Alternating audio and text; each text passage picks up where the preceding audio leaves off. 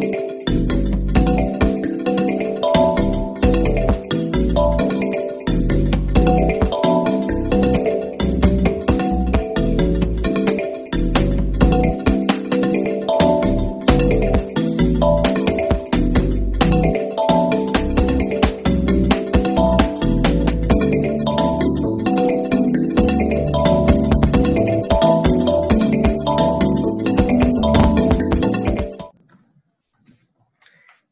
you for this opportunity to contribute to the fifth CED conference, this virtual conference, and for me to open the discussion around the challenges to development, processes of change towards global justice.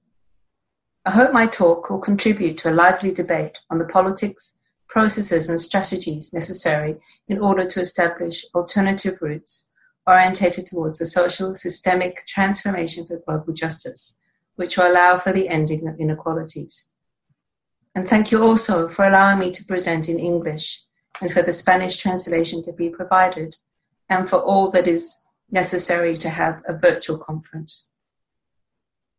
Post development is about the unmaking and remaking of development through the intervention of new narratives, new ways of thinking and doing. Body politics refers to the myriad of practices where feminists reclaim the lived experience of the female body as a vehicle for making and remaking the world through campaigns such as ending gender based violence or menstrual activism. In my talk this evening, I would like to share with you how body politics is an important feature of post development discourse through the disruptive and critical interventions of feminist theory and practice. I will look at how body politics plays out in the post development landscape, exploring concepts such as reproductive justice, racialized bodies in resistance, the pluriverse, and rewilding pathways to social justice. I'll be dividing my talk into the following discussions. First, I will define what is post development and body politics. Then I will look at how body politics is an essential entry point for post development discourses. Thirdly, I will outline practices of body politics. And fourth, what these practices show us for the future processes towards social justice. So, how do I define development? I see development as a historical process, an aspiration, a discourse of power, and a set of practices. So, in this definition, I am not looking per se at development projects such as the Sustainable Development Goals, or development cooperation, or case studies of development aid to understand what works or what does not work. Rather, I see development as a contested set of cultural, political, economic, ecological, and historical processes and relations that inform all of our lives. Our understanding and experience of development differs according to who we are and where we are living and acting. Development is part of a dominant world order which is under challenge as the title of this conference indicates. Particularly in this historic time of COVID 19, there is a visible clamour for new signposts, new language, and new paradigms that takes us beyond business as usual. And that means beyond development practice and policy as usual. The COVID 19 pandemic has revealed how connecting vectors across territories, governance systems, economies, and cultures have become chains of connections that bind our bodies in insidious ways. Arundhati Roy has recently argued that the pandemic is revealing the failures of capitalism to protect people now and in the future. These failures are, she argues, a portal which offers us a chance to think about the world anew, ushering in a new era. I would like to suggest here that post development and body politics could provide ways to help us find alternatives and possibilities for social justice in a new era, living with or post corona. Post development takes us beyond the metaphors, ideologies, and premises of development, which tout an end to poverty or empowerment of people, through goals that measure and establish policy that includes some but excludes many more. Since the late 1980s, post development has pointed to the inconvenient truth that development continues to displace people, destroy biodiversity, disrupt culture and social relations, erect racialized borders, divide people, and at its worst, fights imperial wars in the name of human rights and equality. Despite the evidence of increasing poverty, inequality, climate crisis, and financial indebtedness, the development discourse, represented by the Sustainable Development Goals, continues to center on contemporary capitalism as a mechanism to deal with persistent poverty and ecology, ecological ruin, and continues to call on Western training and expertise to provide tools for the development industry to keep reproducing itself. Post development provides a cutting critique of the global development order by pointing to other forms of non capitalist economies which are resilient and are enabling people's livelihoods despite the damage to culture and society that modern capitalism has wreaked. Post development exposes the privileging of European and Anglo American technocracy, which, in its message of how to become modern, has masked coloniality, patriarchy, and other forms of dominant power. Post development reveals how non Eurocentric knowledge has been dismissed as non modern and regressive. Post development also challenges colonial patriarchal views of race, heterosexuality, and gender, pointing to the coloniality of gender and plurality of feminisms shaping politics, North and South. Post development offers a pluralistic rather than a dualistic view of the world, looking at hybridity of knowledge, how the global and local inform each other, how there are many forms of identities and border epistemologies that cross over into different worlds. Post development questions the core assumptions of the development discourse, e.g., growth, material progress, instrumental rationality, the centrality of markets and economy, universality, modernity, and its binaries, in order to acknowledge ethics and values which promote life affirming principles such as diversity, solidarity, commons, oneness with nature, interconnectedness, simplicity, inclusiveness, equity, non hierarchy, pluriversality, and peace. Post development is captured in the non Eurocentric ethics, ideals, and practices of such movements as Buen Vivir, Ubuntu, degrowth, community economies. In short, post development is what Arturo Escobar calls the unmaking of development through the intervention of new narratives, new ways of thinking and doing. Body politics is an important feature of post development actions through the disruptive and critical interventions of feminist activists in mainstream economic, cultural, and social discourses. Body politics refers to the political struggles of people to claim control over their felt and lived biological, social, and cultural embodied experiences. In this approach, the body is conceptualized as where, according to Chandra Mohanty, global capitalism writes its script, and therefore it is also from the body that it is possible to demystify capitalism as a system of debilitating sexism and racism and envision anti capitalistic resistance. The ongoing debates by feminist scholars and activists focus on knowledge production around the body in ways that position the body as the subject, not the object of knowing. Feminist approaches, bodies are sites of cultural and political resistance to the dominant understanding of the normal body as white, male, Western, and heterosexual, from which all other forms of bodies differ.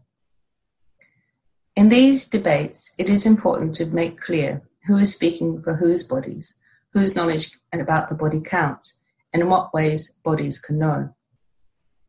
Body politics is lived and experienced forms of embodied resistance, which illustrate how body politics is a post development practice through challenging the intimate, confronting sexism, racism, and learning from rewilding.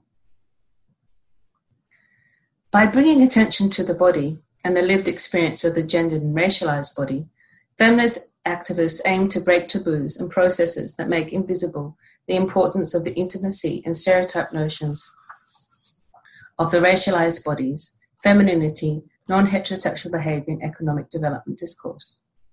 Since the 1970s, feminist actions have shifted public political discourse through civic movements and social media, as well as through more traditional forms of advocacy. Body politics has operated in different contexts in relation to social justice, with feminists using their body as intimate weapons of protest to power. Development policy has been one field where body politics has been at the core of political struggles around gender equality, human rights, and public health. The 1990s series of United Nations conferences were key international events that consolidated gender and development practices around body politics. Feminists brought to the UN arena issues such as domestic violence, rape as weapon of war, the denial of sexual and reproductive rights, sexual oppression of women, children, homosexuals, and transgender people, racism that discriminates because of skin color, ageism that stereotypes and uses young bodies.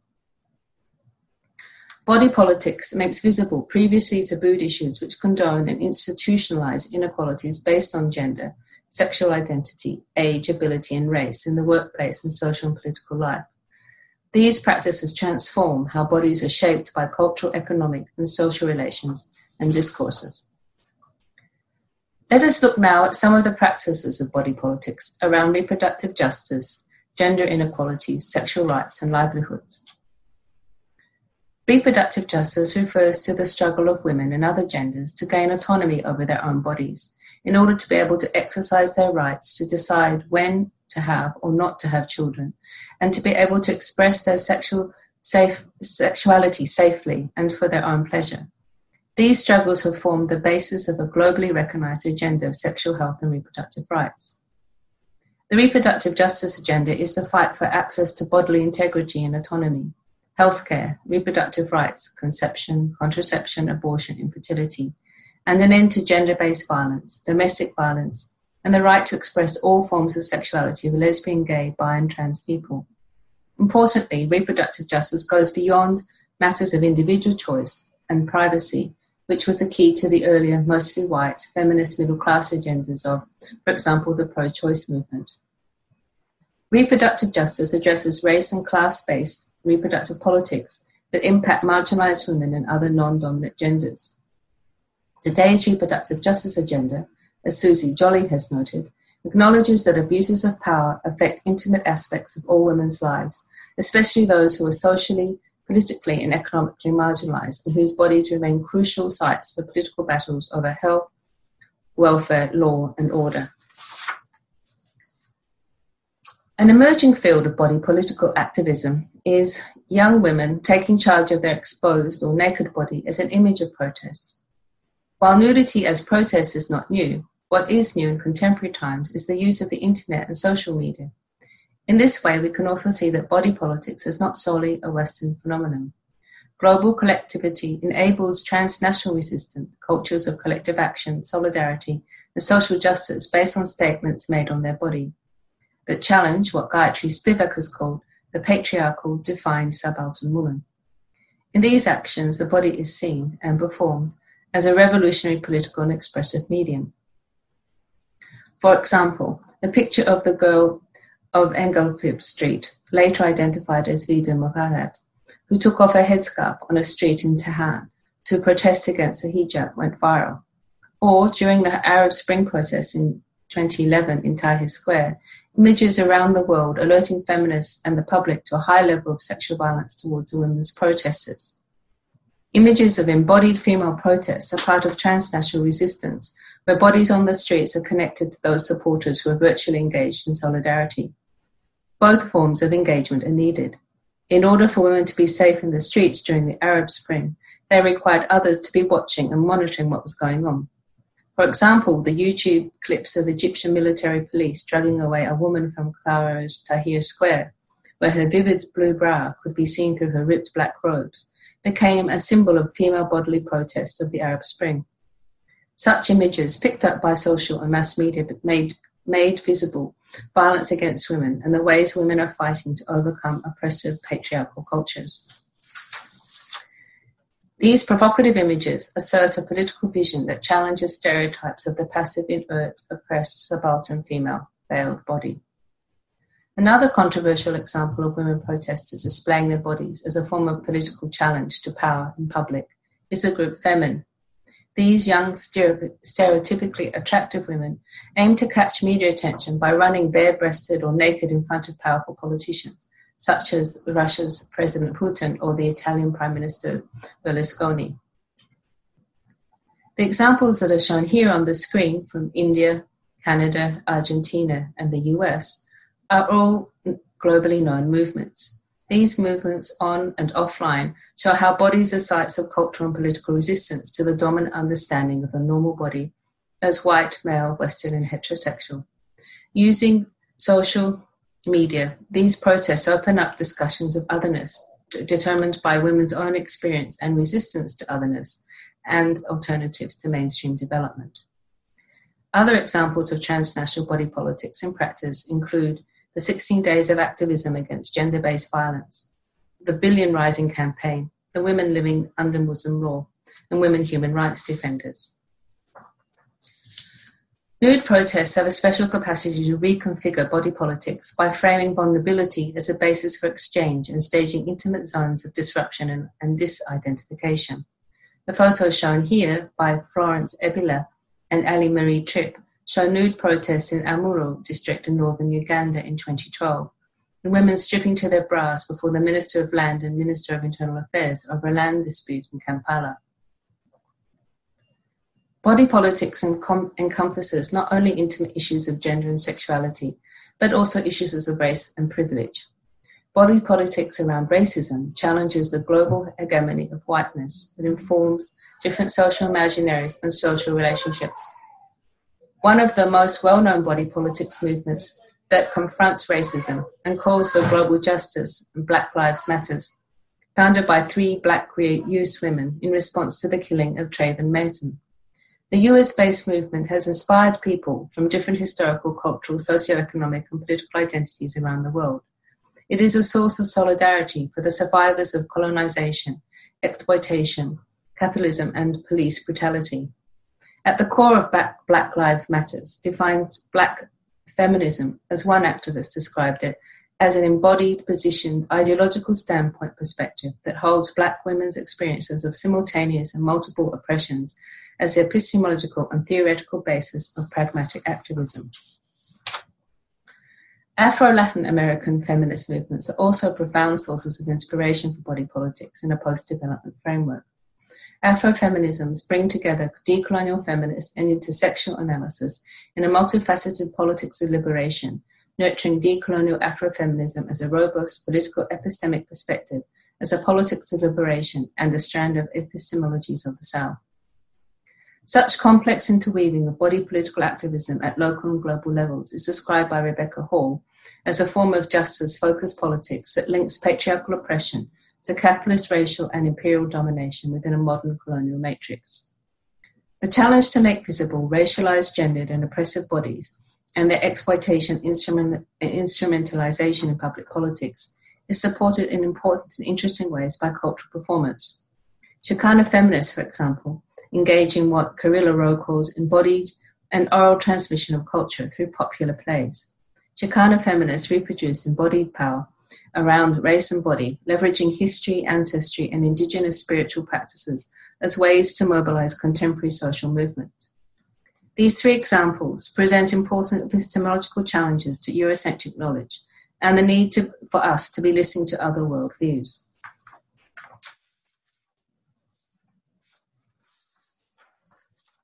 Indigenous resistances are key to post development search to reimagine and remake the world through what Escobar describes as a pluriversal understanding of life and common strategies centered on alternative non developmental understandings of well being. In learning with Indigenous peoples, there needs to be considerable sensitivity about how to write, mindful of the need to push away from the feminist movement's tendency to incorporate Indigenous women's lives and bodies into the Western feminist movement. In the post development project of reworlding, it is important to hear Indigenous voices, as Mithlo describes them, as primary knowledge conveyors, as central subjects rather than the objects of study. In this section, I set out how body politics and post development can build on the Indigenous, where negotiation, compromise, and balance are mobilized alongside challenging, deconstructing, and disrupting normative sexual politics. As a white Australian, though living and working in Europe, I am instinctively drawn to Australian First Nation worldviews. The idea of reworlding and caring for country responds to the decolonial thinking that points to different kinds of body politics. That is not only resisting and challenging normative Eurocentric views of the body, but also constructing new ways of seeing body politics in post development practice. First Nation lawyer and academic Irene Watson repositions Aboriginal laws and cultures which have survived from ancient times as key to otherworlding for native and non native. Even if white Australian law has tried to extinguish Indigenous laws, these laws and cultures thrive and exist outside of main white stream legal imaginings. Caring for country is equivalent to caring for one's body. It is an act of self preservation and self protection, and it engages a deep knowledge of interdependency of body and land. In this way of understanding, body politics is about both past and present, so that the embodied self is part of the history and connections spiritually and physically to country. The mistreatment of Indigenous peoples' culture, which has led to bodily and psychic ill health, can only be rectified by taking care of country, its practice for thousands of years. Different kind of worlds can be enacted by breaking down the erasures of traditional knowledge bodies and place. They indicate the importance of listening to Indigenous knowledge, which sets out alternative ways to connect with place and time, in order to confront and live well in the face of developmentalist, extractivist, and modern violence. Body politics and body political activism as part of post development brings to the fore the issue of how to restore and listen to the racialized and erased embodied experiences, bound by the need to uncover the colonial violence that is layered on the broken back of the past. In its activism and vision for alternatives, body politics opens up other ways of seeing politics beyond social and economic development based on individual human rights and alleged economic equality to be delivered by the state according to the rule of law. Instead, body politics unpacks the racial, sexual, gendered system that modernity has imposed on society. It challenges the modern classification of the norm of privileged white heterosexual bodies. It brings to post development and practice the challenge to question and unmake the way bodies are shaped by social relations embedded in neoliberal capitalism. It invites post development to build on the multiple resistances and rebellions expressed in feminist struggles for the political integrity of the many others to white male Anglo American European privilege. In its claim to otherness, body politics is an essential entry point for post development rethinking. The challenge for social justice is to take seriously the notion that there are a multiplicity of bodies and forms of embodiment in order to go beyond the normalizing histories and practices of modern development. Learning from the deep knowledge of interdependency of body and land, culture and nature, listening to the otherworlding, helps us to move towards regeneration and resurgence. Learning and listening to embodied experiences of marginalized people holds out hope that despite many violent and painful circumstances, those who want to move towards global justice can reimagine and remake the world through pluriversal understandings of life and common strategies for our shared world being. Thank you very much for listening, and I look forward to the questions.